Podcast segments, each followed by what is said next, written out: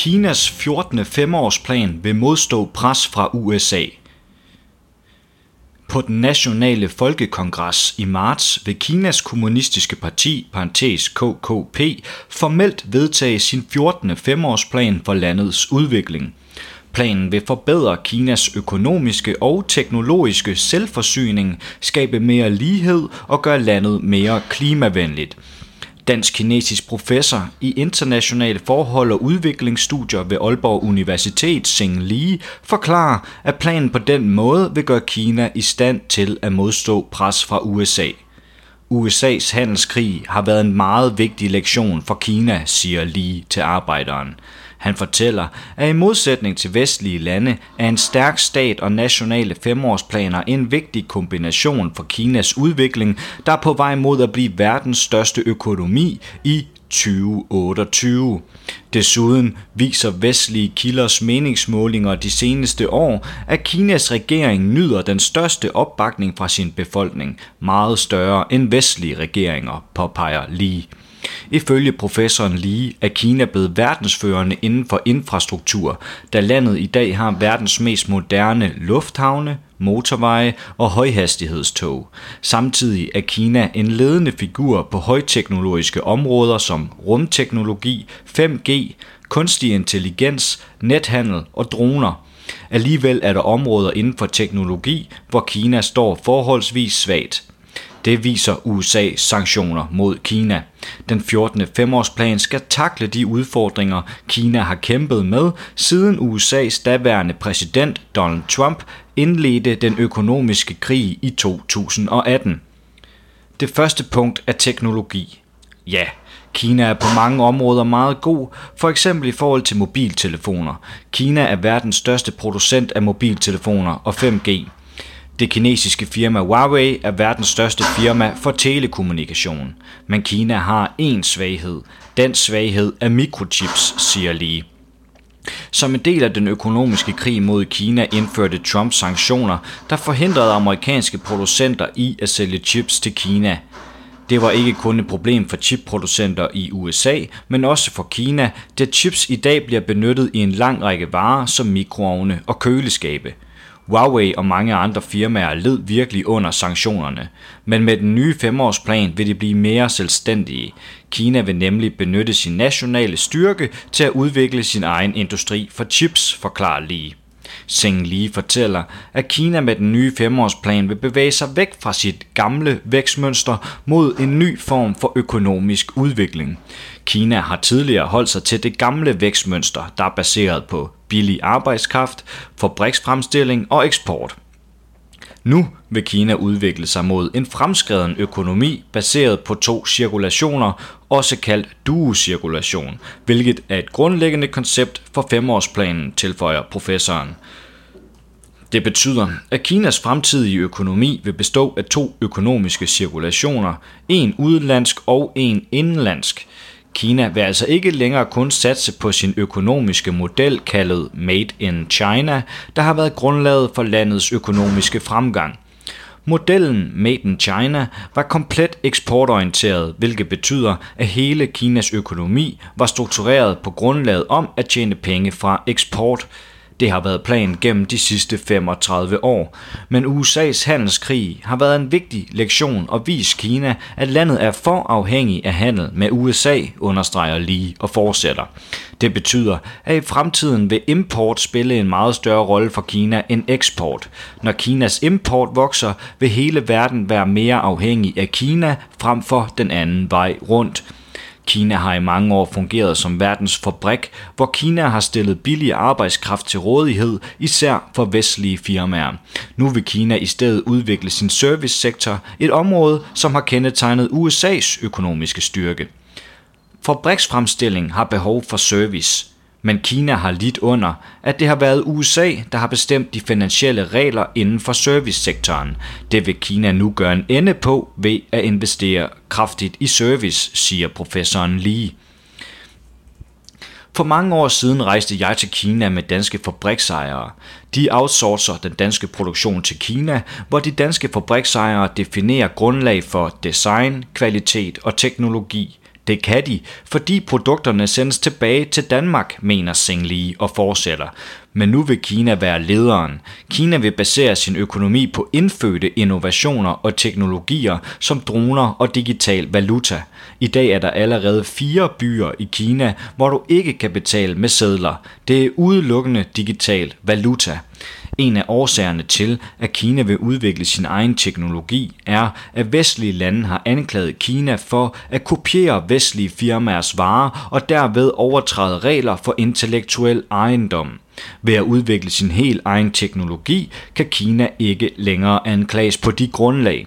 For det andet, så kan Kina være ligeglad med sanktioner, hvis landet har sin egen teknologi, siger professoren Lee og peger på en konflikt mellem Trump og Huawei. Som en del af den økonomiske krig beordrede Trump USA's softwarefirma Android til at afskære Huawei fra sit system. Selvom Huawei er verdens største producent af mobiltelefoner, var det USA, der styrede systemerne for software. Men ifølge Lee har Huawei i de sidste 8 år forberedt sig på en konflikt med USA og udviklet sit eget softwaresystem. Så Android sagde til Trump, at han ikke kunne forbyde firmaet at sælge til Huawei, fordi Huawei nemt kunne erstatte Android. Hvis Trump forbød Android at sælge til Huawei, så ville Android være dødt, forklarer Lee.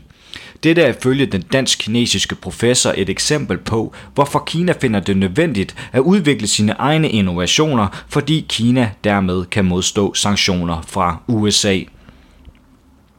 Ifølge professoren vil Kinas 14. femårsplan tilskynde den kinesiske befolkning til at bruge sin indkomst frem for at spænke og spare.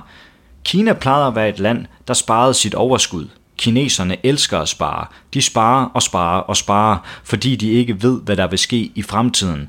Men den nye femårsplan vil skabe en økonomi, der er baseret på anvendelse af overskud, siger Lee.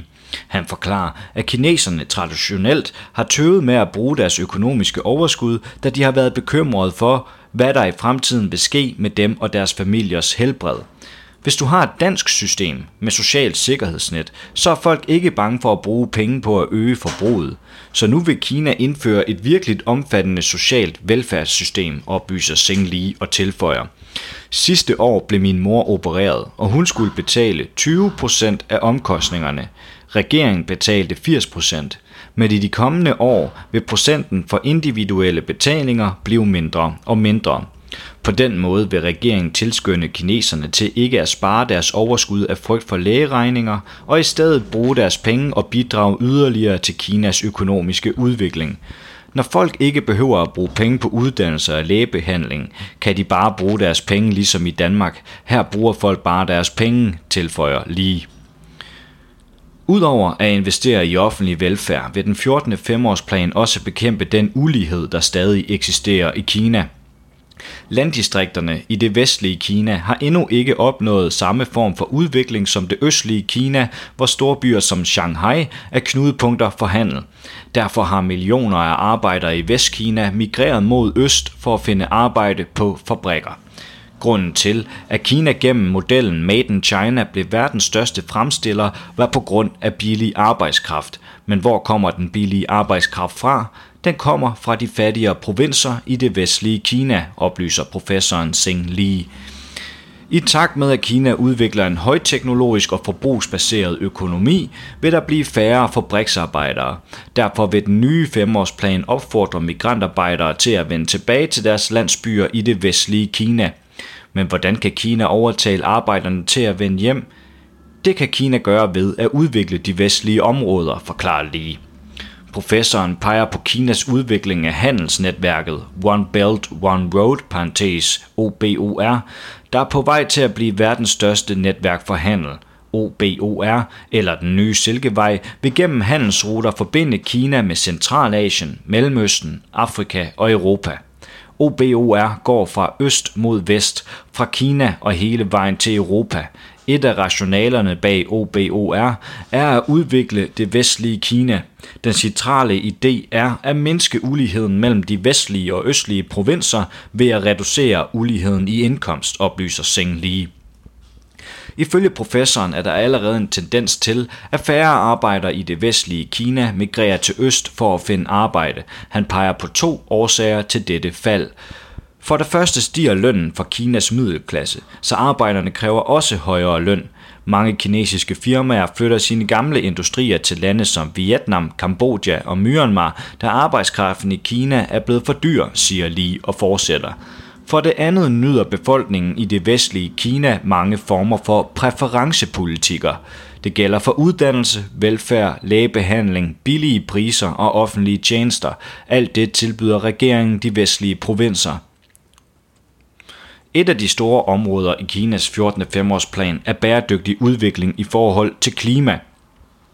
Ifølge EU-kommissionen udleder Kina årligt 8 tons CO2 per indbygger, hvilket er under halvdelen af de respektive CO2-mængder, som udledes per indbygger i lande som USA, Kanada og Luxembourg. Men kombinationen af, at Kina har et befolkningstal på 1,4 milliarder, og at landet i de sidste årtier har gennemgået en enorm økonomisk udvikling, gør, at Kina i totale tal er den største udleder af CO2 i verden. Kina er vant til at være en fremstillingsmagt. En af de dårlige sider ved at være en fremstillingsmagt er forurening. Det er uundgåeligt. Når du er en stor producent, vil du helt sikkert forurene dit land og miljøet, forklarer professoren Seng Li. Men fordi Kinas nye femårsplan vil gøre økonomien mindre afhængig af eksport og mere afhængig af import, service og anvendelse af profit, vil Kinas udledning af CO2 falde. På samme tid vil Kina udvikle en grøn økonomi. Kina spiller faktisk allerede en ledende rolle inden for grøn økonomi. I mange kinesiske byer kører alle busserne på batterier, der bliver opladt af solenergi, oplyser lige. Ifølge den dansk-kinesiske professor har Kinas femårsplaner, der sætter konkrete mål for landets provinser, byer og firmaer, spillet en central rolle i at skabe en stabil og sammenhængende udvikling. Men du kan ikke have en femårsplan uden at have en stærk stat. Femårsplaner kan kun implementeres af, hvad nogle vil kalde en autoritær stat, og andre vil beskrive som en aktiv statsrolle i økonomisk udvikling, siger Seng Li og tilføjer. Men i Vesten, og især i USA, er det umuligt at have en plan, fordi alle er individuelle kapitalister, der bare vil maksimere profit – de ville være ligeglade med, hvis Washington havde en eller anden plan, fordi de forholder sig kun til markedets signaler. Men det er ikke Kina. I de sidste mange femårsplaner har Kina forpligtet sig til at investere i infrastruktur, og nu har Kina verdens bedste infrastruktur. Det er på grund af femårsplaner og en stærk stat. Ifølge lige er det femårsplanerne, der har gjort, at Kina ifølge Reuters er på vej til at overhale USA og blive verdens største økonomi i 2028. Samtidig er Kina blandt de lande i verden, der nyder den største opbakning fra sin befolkning, viser en undersøgelse fra det britiske universitet Harvard Kennedy. Den kinesiske regering er i stand til at levere, da befolkningen i Sovjetunionen gjorde oprør mod deres kommunistiske regeringer, led Kina under en identitetskrise. Men mens Sovjetunionen kollapsede, overlevede Kinas kommunistiske parti, pointerer lige. Kinas kommunistiske parti overlevede, fordi regeringen indførte økonomiske reformer, satsede på eksport og skabte vækst. Derfor er Kinas planer ikke længere udelukkende baseret på planøkonomi, men reagerer også på markedets mekanismer. Det har gjort Kina til en økonomisk supermagt, som mange lande indgår store handelsaftaler med. BBC fortæller således, at Kina i 2020 overtog USA som EU's største handelspartner. Så du kan se, at verden har ændret sig enormt. Men selvom Kinas nye status er godt for Kina, så er jeg mistænkelig over for, om USA kan acceptere dette fredeligt, slutter Seng Lee. Du har lyttet til en artikel fra Arbejderen. Abonner på vores podcast på iTunes, eller hvor du ellers hører din podcast. Du kan også klikke ind på arbejderen.dk for meget mere journalistisk indhold. Du er også velkommen til at følge Arbejderen på YouTube, Facebook, Instagram eller Twitter, samt tilmelde dig Arbejderens daglige opdatering på Messenger. Vil du i kontakt med redaktionen, kan det ske ved at sende en mail til redaktion Tak fordi du lyttede med.